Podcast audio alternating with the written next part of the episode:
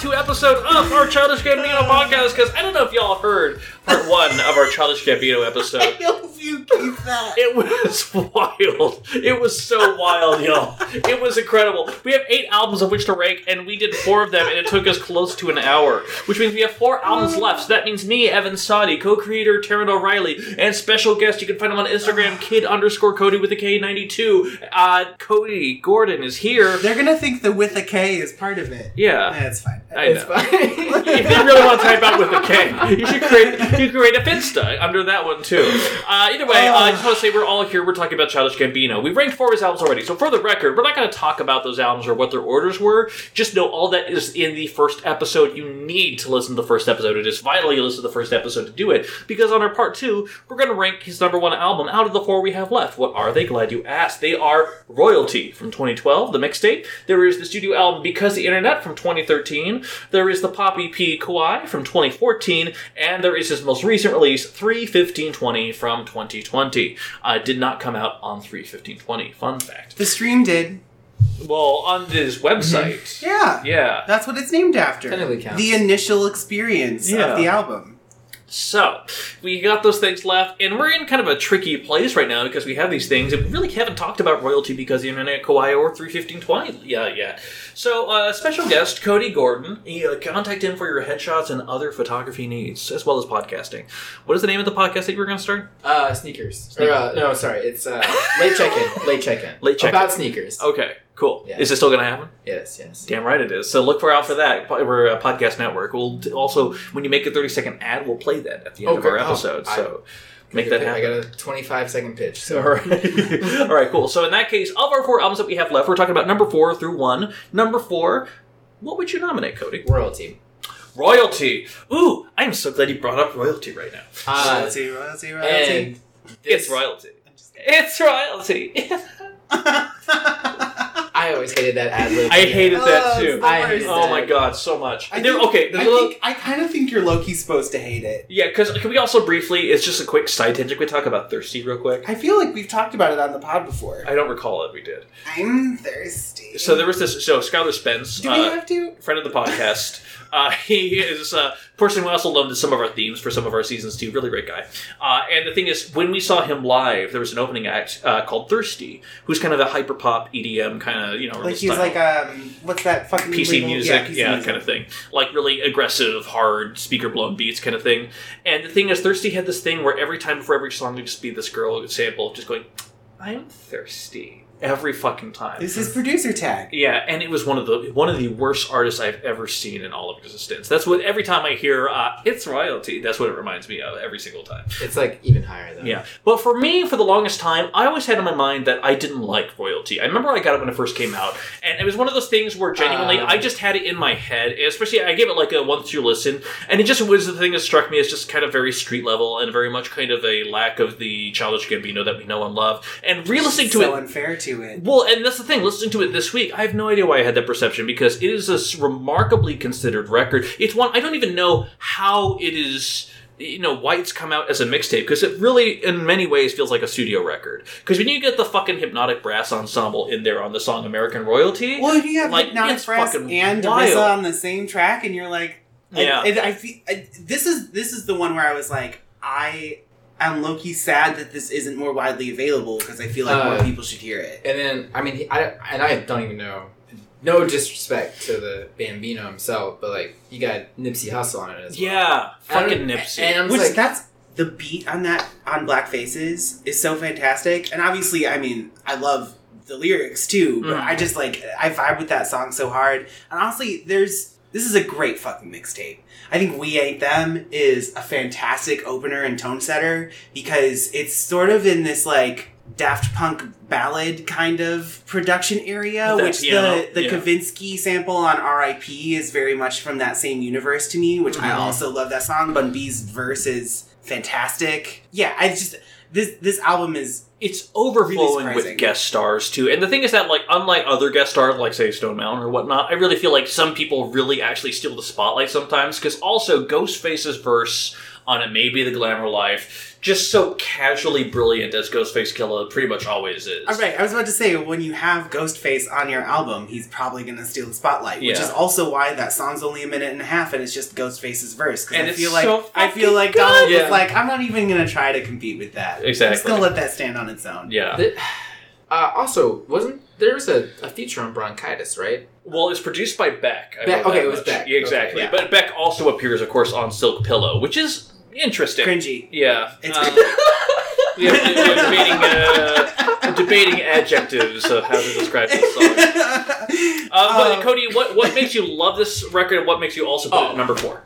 Easy. One of the things that wins, like man, like you you you pointed out, American Royalty, beautiful. Mm-hmm. Um, I would have loved to have seen him continue the Black Kennedys theme Mm-hmm. throughout the rest of his works, at least some way or somehow, because I that's cool. Like that's legit cool shit, and I feel like he kind of just like did it and then forgot about it, which I don't really appreciate. But the one song that really just like nailed it in, Don't say real estate. loved it, toxic, and I'm not even I'm not even saying that because of the Britney Spears beat. That's shot my bone out. Yeah. And, uh, I, I, you I, just let your Danny Brown stand. so I think this was like around the time like Well, they were Just touring heard- together, right? Yeah. I had just started listening to Danny Brown, and he was still this new, uh, Wild, out of the fucking nowhere. different voice. Like I was like, hurt my ears, but I was like, I like that it hurts, and I want to hear more. Mm-hmm. And so when I saw him on, became a rap masochist. Yeah. yeah, I, I, mean, I still his, his music has not changed one bit, and I Mhm. still listen to him like, yeah, that's Danny. Mhm. and Toxic, man, it just Well, for the record, the way it uses the Britney Spears sample is actually kind of brilliant. in The way that the they use the "Too High Can't Come Down" as part of the chorus, I like it. It's weirdly sultry in a Mhm. way that the original was not. I it's just it is still a lot to take in, and that's the thing about this record is that it just veers into so many different styles. Unlike where Stone Mountain, where it kind of feels like you know kind of turgid and it kind of feels like in a lane. I feel like Royalty is like a, just a mash of experiments. Well, and I also feel like part of why royalty is resonating with us a little more is because Childish Gambino is credited as the producer on like at least half of the tracks. Mhm. So it feels so much more like it's in his universe, whereas like Mhm. Stone Mountain kind of felt like there was a little bit of a disconnect there because he didn't he wasn't putting himself into every aspect of it, which he does on you know the rest of his discography. Right. Some of the tracks I will say that's unnecessary, but for the most part, I would say overall it's wait. pretty. You didn't like I unnecessary. didn't like. I did not like I it. hate that song. I hate Uh, unnecessary. So it is. So for me, That was the radio single, though. I was at Yeah. first. I didn't like it. I didn't like how they broke up the word unnecessary. Yeah. Um, but it grew on me, and the and the actual verses in that song were very spot on. hmm That's I like the verses. The verses. verses were very good. Yeah. I I like the verses, but I, the hook just kills it for me. Yeah, I, Yeah. I, I had to get over that because at first I hated the hook too. Meanwhile, I hate the hook and the verses of One Up, so that's just. uh I'm fine with it. Yeah. Yeah. But then again, you also it's one of the things where the chance feature here is not, I think, the strongest chance feature. I will oh no, say, yeah. no, no. And also, it's one of the things like as much as I love how weird he gets on there, I did not like Real Estate uh, for the most part. I didn't like Real yeah, Estate either. aside from of course Tina Fey at the end, which is actually a kind of an um, astonishing cameo when you really think about it. Uh, is it me or does that not sound like Tina Fey? This sounds like her, right? Oh, it's It Tina sounds Fey. like Tina Fey. Okay, I, maybe I just need to hear Tina Fey's voice before I go to sleep tonight. so we'll just, we'll just have her. she has an episode on the Calm app, right? Sorry. Yeah, no, I yeah, no, that sounds It exactly like Tina okay, Fey. okay. Yeah. yeah. Um, man, I wonder how they got that to work. Like, you think Tina Fey just came into the studio and I, I mean, he definitely invited her. That's the one thing I will say uh, when he talks about earlier how about like Tina Fey is the person who gave him confidence and like told him of these things, and that's something that he references in the lyrics. Like, okay, that makes sense. And so I remember also when this mixtape came out, there were like some like you know page six, some other stories of like Tina Fey, the rapper. You know, like uh, there was a lot of interest from like non-rap publications about it for the reason of kind of this jokey little guest verse that she has on there Yeah. which I actually thought was like kind of cool. It was a weird way of like kind of you know generating buzz and hype for it too. But yeah, it's a it's a strong record. I just feel like in the face of the other things that we have left, it's just not as strong. It's just kind of bloated. yeah. I mean, it's 18 tracks. Yeah. And not all of them are incredible, so it just doesn't quite And- stand up to the The- other things we have. And this was a departure from Punchline Gambino. Absolutely, and I feel like that was something that he needed to do as well. Yeah. Simply because after cul-de-sac and after camp and after that whole he's a hashtag rap rapper, uh, I feel like a lot of people just you know made the beat and murdered it. Casey Anthony, like okay, there's your punchline, I get it. Uh, you know, like he, yeah, he, The last- the he needed, he needed to he needed to get away from that. So I mean, I I'm okay with that. I Oh. don't. Oh, go ahead. Uh, also, can we, since it's, I think it's really integral to him as an artist as well, can we just throw in his evolution through his voice as well? Mm-hmm. Like, uh, so for example, I was listening to Cul-de-sac. I don't want to go back because we already. But when I was listening to it, my partner, uh, I asked her, you know, so you know, just playing in the background, like, what do you think about it? And she's like, oh, that was a guy, like.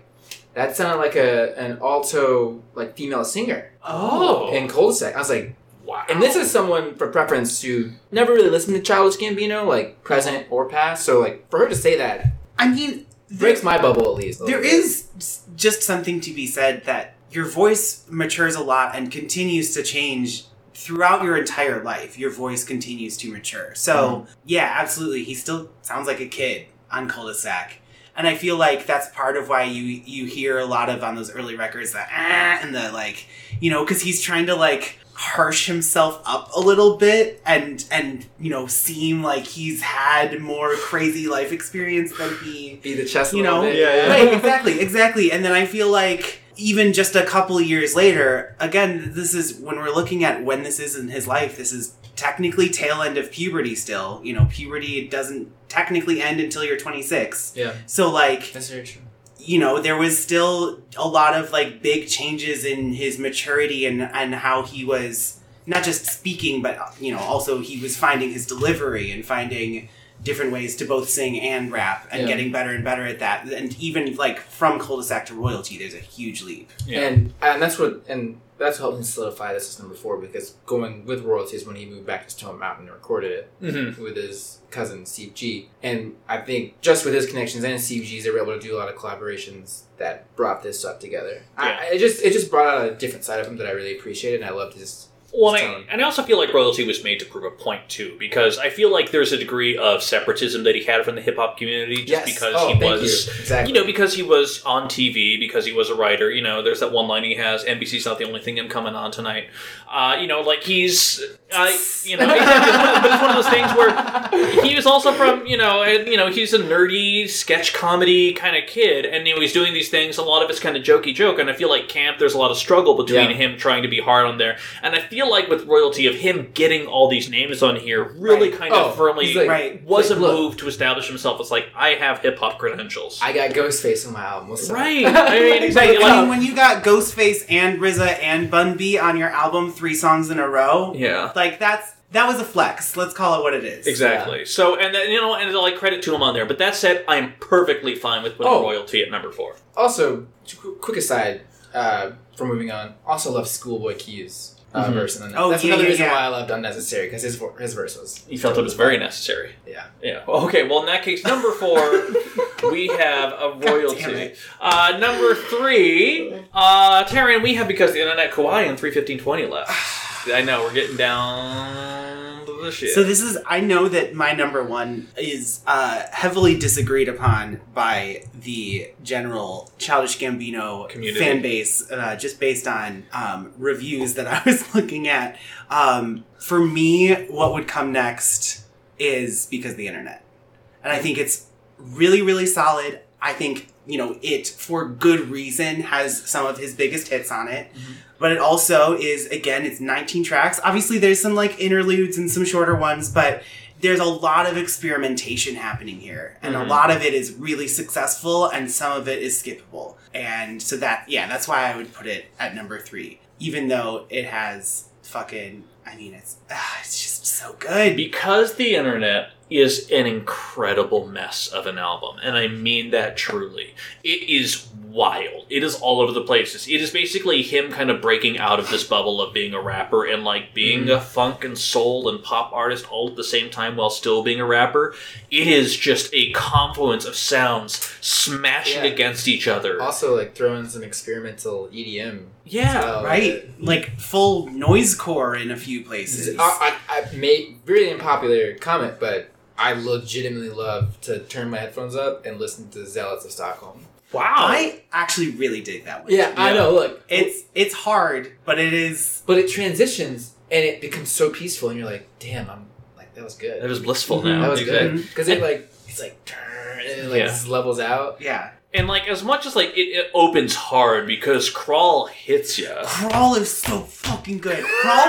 So the crawl crawl would like I feel like would have the potential to be among my all time favorite Childish Gambino songs if the sample was less of the song because the verses on that track hit so hard. You know, he starts the verse and then when the beat kicks in, in both of the verses, it's just I like I lose my shit sitting at my computer and just like go in. And I also think that the transition into World Star is fantastic. World Star fucks. Yeah. World Star is like really intense and and I just I I love it as a listening experience. Yeah. There are so many great fucking moments on here too. I mean, aside from the fact that like the worst guys is kind of like an obvious pop moment, and yet it's not my biggest pop takeaway on here. Like, it's kind of amazing because 3005 is just a striking song. And this is one of the things we were talking about identity. He is at this point here where he is famous and then he just doesn't know what to do with it. I think the most crushing line pretty much on the whole album comes from 3005 when he just talks about when the check's clear, they're not here. And I feel like that just kind of speaks about this is a super fucking sad record. It really is. Uh, and the thing is, there there's so many just incredible moments on here of him articulating that or fighting against it on these other things here. My personal favorite, let me just tell you, Shadows as a song is just gorgeous. It Yeah. is Brilliant. striking. No, that's a Yeah. Thundercat helped on that. Of one. course he did, because Yeah. that is exactly. Yeah. I mean, you Thundercat can hear helped it. on um, Shadows and on um, Pink Toes. I think of Pink Toes a listen. Uh, just I'm not a big Jhené Aiko fan, so I've never really. I don't know many people who are personally. I mean, I know a lot of people love her uh, Chilombo, which came out this year. There's a lot of people that really thought it was a strong album, but like, especially her earlier stuff, especially her song that she did with him on her record "Bed Peace," is just pretty. Oh, she's the one who got romantically involved with. Yeah, well, and even when I we was looking up the Sway freestyle he did over the uh, uh, Cakes beat by Yeah. Drake, uh, and he mentions at one point during his freestyle, like a lot of people wondering about whether or not that they are dating, uh, which I guess I guess it permeated a lot of his career too. I mean, she's in the Oakland video, hmm so and she also went to Kauai with him as well. yeah, well, they Well- filmed that in Kauai. yeah. Yeah, Yeah, but I mean, but now is he dating SZA? Who knows? It's a whole, it's a whole different. No, I mean he's not. He's a father now, so it's a whole different experience. But uh, that be that being said, it was just also all- we yeah. haven't talked about sweatpants. Oh yeah, fuck Oh, yeah. that's- yeah. That Alzheimer. Friskers don't start up, by the way.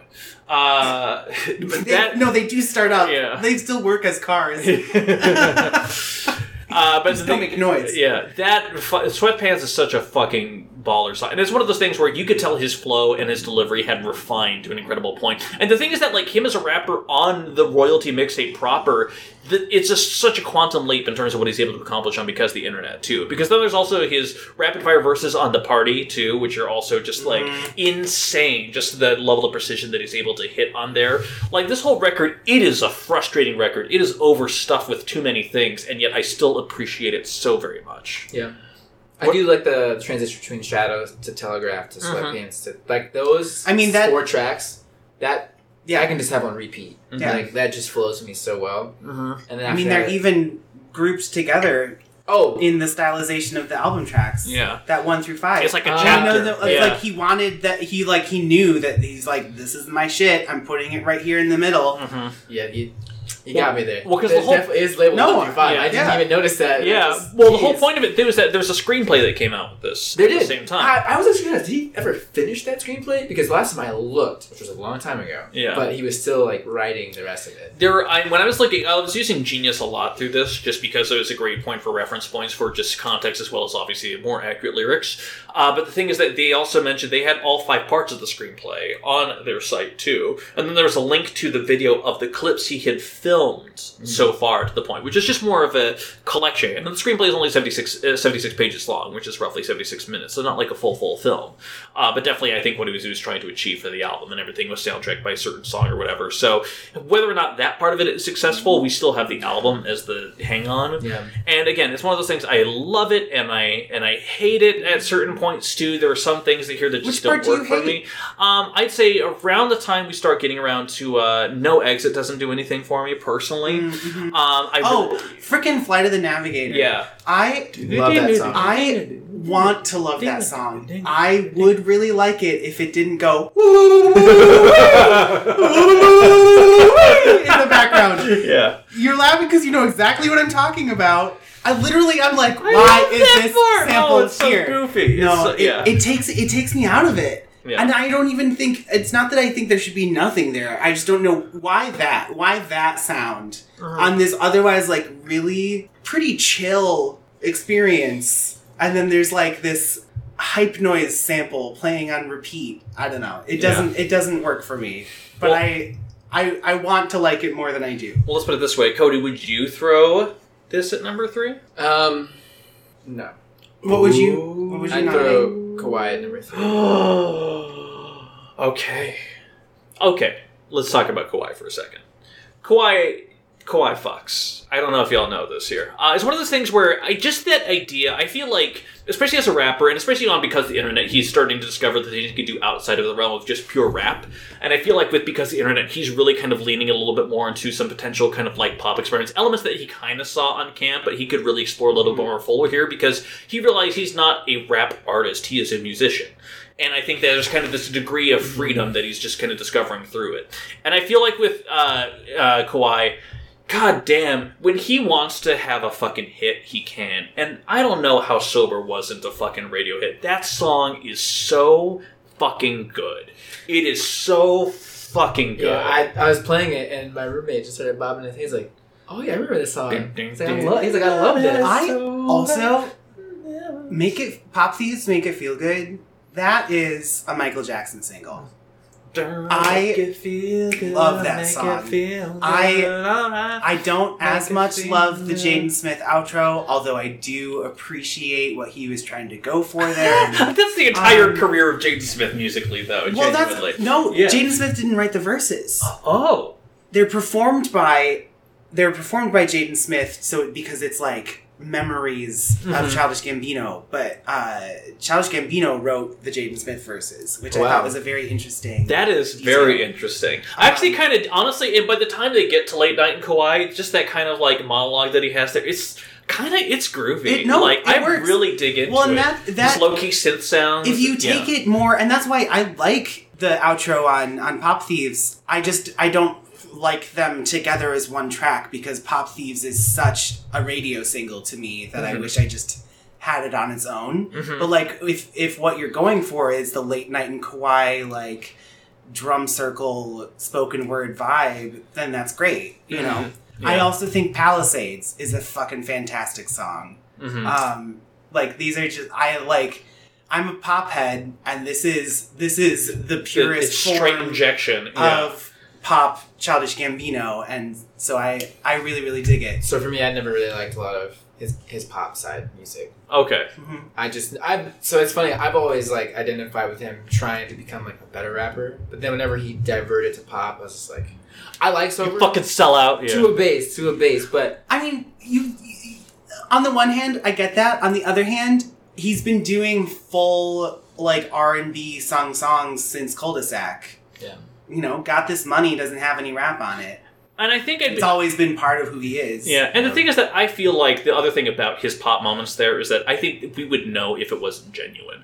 Like, if there was a degree of him just doing a fucking sellout verse for whatever reason, if he was jumping on a fucking Imagine Dragons track or You something like all that. All of the guest verses he did from 2012 to 2014? you mean when he was on the uh, fucking well? And the thing is that genuinely, if you think about that in terms of like his Ariana Grande or his Leona Lewis or whatever the fuck he's jumping on, then by the time we're around here, it still feels like he's doing it on his own terms. And I feel like there's something to that. Even retro takes a beat off of the fucking Sick Boi mixtape and actually repurposes it into what I think is ultimately a better song too. Mm-hmm. And so it's one of the things I really appreciate this. Now the Beach Picnic version of 3005. Uh, Useless. yeah, pretty. Yeah. I fully agree on that one. Well, there. it's also funny because so uh, I apparently when this album was coming out, there was like a hidden like puzzle to figure out on the website, and eventually the Childish Gambino Reddit gave up. So Childish Gambino himself like made an account and went on there and like walked them through the steps of how to unlock the verse for 3005 Pic- Beach Picnic version. So there is, if you go on YouTube, there's a version with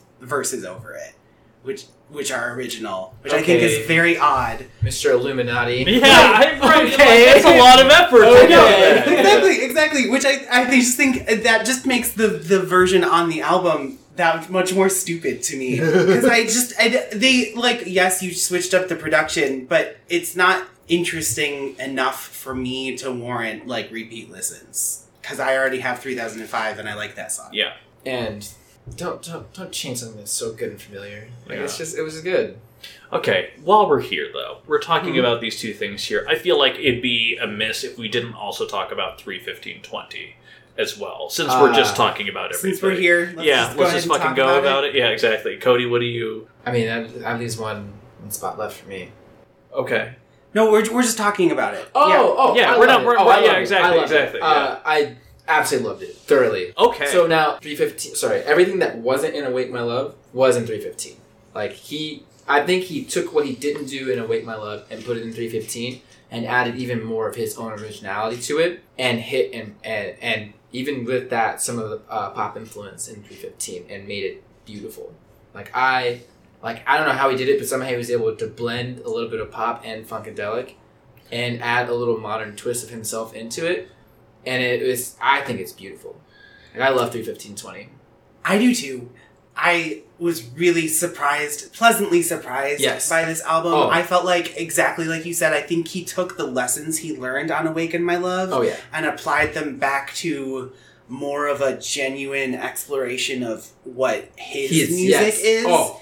And I think that while from a, like a ooh, I'm putting a 24 hour continuous loop of this album on my website, and so I'm And changing, down. and so Yeah. I'm changing all of the te- track titles to the timestamps so you can tell where you are in the album. That's the thought behind that, but it makes no fucking sense from from a commercial standpoint to because there's then a, a disconnect you know people can't remember which of the songs they liked because they don't have an album t- or they don't have a title to associate it with but also the i mean the album art is literally just white Yeah. so i think i Uh, think there was a there was a i mean right Yeah. but i definitely think there was a conscious choice to make this album non-commercial which i think is fascinating because i think that 1910 beautiful sounds like Beautiful. sounds like peak, sounds like peak era prince and i think it should be on the radio right this second i think it needs a video stat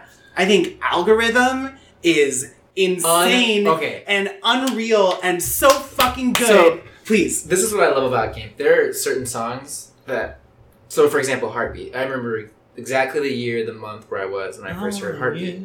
Algorithm, I remember exactly where I was, what I was eating, like the weather was. I remember when like that that shit hit. I was like, "Damn, this is nice. This is this is this is the Gambino I knew." And like I had been missing probably since because of the internet for me. Damn. Okay. And it also algorithm for me, it almost feels like it's it's coming from that lineage of the funkadelic, Mm-hmm. but it sounds so utterly modern in Yes. its production and its stylistic choices. Yes. Which I you know, Awaken My Love was full throwback, whereas this is pulling that into the new era. Mhm. Um, and especially for an album that's coming out in 2020.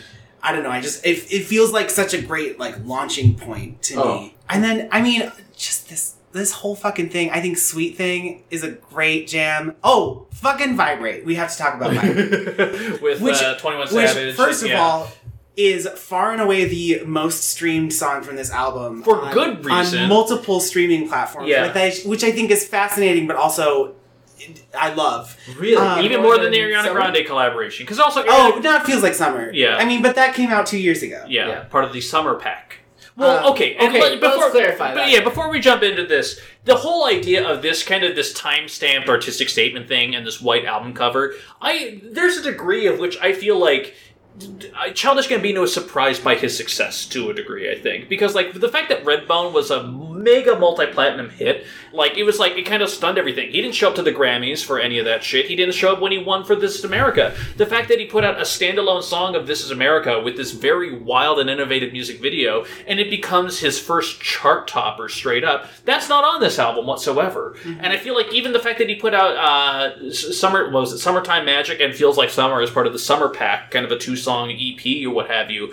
Like the fact that people then immediately gravitated towards Feels Like Summer of like, oh shit, this Gambino hits so different. This is that soulful kind of shit that is so different even from Awaken My Love too. It's almost like there's this degree of like the fact that he only includes that song on here and not This Is America. I just wonder. This debuted at number 13 on the charts. This should have been a fucking chart topper. This should have been number one. There were no real radio singles that were out here to promote this at the same Uh, time. Beautiful could have been a radio single. Again, could have could have been. been. It but should. I wasn't. think it should have been. Exactly. And the thing is, I feel like there's this degree of like, he, okay, he made it and then he put it out, and it's just, I don't know what his relationship is with music, why he's gonna do lazily, and I'm sorry, truly lazily name this album 31520, the name of the date of the release.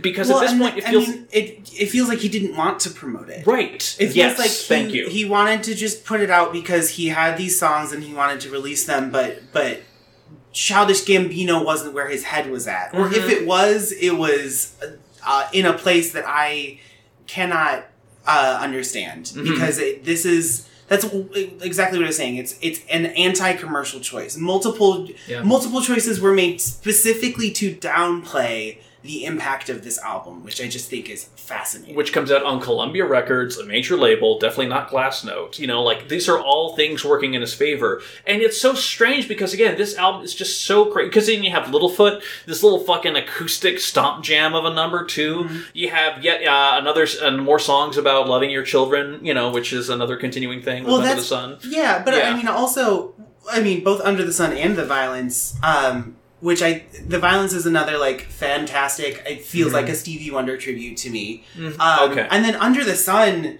is like I don't know where that's coming from. It again, it feels a little funkadelic, but it it kind of just goes all over the place, and I I love each individual part of it, and I think it creates a fascinating full piece of work as a song. Yeah, I The I mean the work, the work on his voice too was like like unlike anything we've ever heard before as well. Like the, Mhm. vis- the visceral like tone that he has through all these songs. And the fact that he's willing to change his voices when he because on Algorhythm this whole this whole speaking Well, the- thing through is the I- whole the, time. yeah, the Yeah. range of voice we hear from him you could i mean the thing is a lot of artists would have gotten four or five different features to get the textures that they wanted for all of these varied performances and he you know is able to do it all himself So that leads us to, of course, where we're talking about this year. And I gotta be honest, it's one of those things where between these three releases here, because the internet, Kauai, and 31520, um, I'm kind of split a little bit here. For me, it's not unequivocal. And if I were to talk about in terms of like risks, in terms of like artistic achievement, um, honestly, I would rank because the internet higher than 31520. That's where I'm currently at on it. Simply for the reason of even if there are fa- facets of because the internet that don't work, uh, the ambition and reach are so much greater and stronger. so are you saying that you would put 31520 at number three and then because the internet and then kawaii would be your ranking I. I'm s- I- I- okay. Let's just lay the cards out on the table because we've had talked about this for almost two hours at. at this point, Yeah. right? I, I mean, which I wasn't expecting. I'm so glad. Again, Cody, he's here. Kid underscore Cody with a K Um, ninety two. Uh, I will say personally, my personal ranking, and I'm kind of this debate has really kind of solidified and refined it for me. My, I think my three, two, one would be Kauai three fifteen, and because the internet. You would put because the internet at number one. Yes, Wow. I wasn't really expecting I that. I wasn't expecting that either. But that's we've talked just- so much this week about how frustrating it is, And but yet I can't- understand why you're doing that. Yeah, I just, it's one of those things, and it is frustrating, but yet it's one of those things where I am just so compelled by this just incredible, like this psychologically thing I can't even fully comprehend statement of a record about fame and loneliness and sadness that's also pop heavy and also rap friendly and also experimental. You know, like it's just so many things at once where I, maybe if I don't put it on the most, I appreciate the fuck out of what that record and what it is trying to achieve, even if it doesn't achieve every aspect of it. And I can say that more than just about any other Childish Gambino album. Is that it's maybe its ambition exceeds its grasp, but holy fuck, has there ever been a record, a rap record like this in our recent memory that's not a fucking Kendrick album that is as introvertedly ambitious as ambitious as this is? You know, Hmm. that's just where I'm at personally. Cody, where are you at? Uh, so for me, it, it really, like I said before, he's taking lessons from every single album. He's- Yes. he's put them in 31520 very strategically, and I appreciate that because it alleviates a lot of frustration that I have with "Awaken My Love," and I know we Yeah, disagreed on that, but It- it- it's a part one episode. Listen to it, guys. uh, it, it alleviated a lot of the frustration I had, and I'm, I'm telling you, when you put this, for me at least, when I put that album on, it just sings free to me. Like it, like I, Unvarnished, unchanged. yeah, just like, it, yeah. I, I feel like I'm listening to in its core Gambino back in Cul-de-sac camp camp days, really, but with all the lessons he's learned and put them in here. So all the pain and all the all the growth. So how would you rank what we have left? three, two, one. Uh, I would say Kauai because internet and three fifteen twenty. Where are you at? And I would say because the internet, Kauai, 1520. Okay. I think at the very least, I think maybe as a consensus is no one had it as their number one. I think we can maybe put number Kauai at number three. I I think I would agree with that. I think we can probably do that. And if we do that, then, then I think voting wise, Voting-wise. because, be because the internet at two, Kauai or three fifteen twenty at number one. how do you feel about that, Cody? I feel good about it. Okay, well in that case, So many fans are going to be like, "What the fuck are they talking about? Are I you know. kidding me?" I'm so excited. 1520 is the best Childish Gambino album, but it is. I invite all of your constructive It is. criticism to thechartographers at gmail.com. But guys, just for a, for a recap of everything that we've done, the first four albums, of course, uh, number five through eight, we talked about in episode one, so listen to that for that ranking. But in terms of this episode and our top four, number four is Royalty, number three is Kauai, number two is Because the Internet, and as you know, number one is the Spanish rap from Community. Of course, it's incredible, it's iconic, legendary, truly. No, it is 31520. but hey, everyone.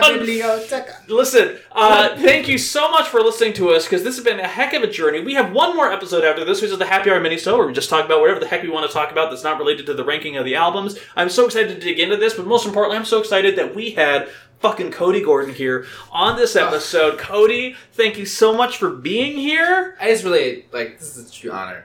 Thank Yeah. you so much. Absolutely. Well, It's hey, our pleasure. Yeah, and hey, if you have thoughts, and I know you do, please don't forget to go ahead and leave a review. When you leave a review, it helps other people find the podcast, even if it's a negative one. Trust me. Uh, also, uh, do the thing. Reach out to us on Twitter. Reach out to us on Facebook or the chartographers at gmail.com. We would love your comments. Love to know what you think as well. But in the meantime, keep on listening because you know that we'll be. Have a good one, everybody. Goodbye.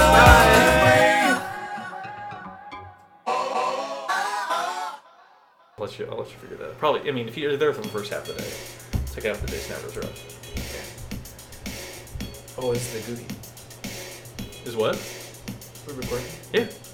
I mean, I'm gonna cut all this out. You still Oh, have okay. look at it. Everything okay. you No, say this- we'll mute is this on part. record. Oh, okay. Say your most controversial opinions right now about politics. uh, Epstein is still alive.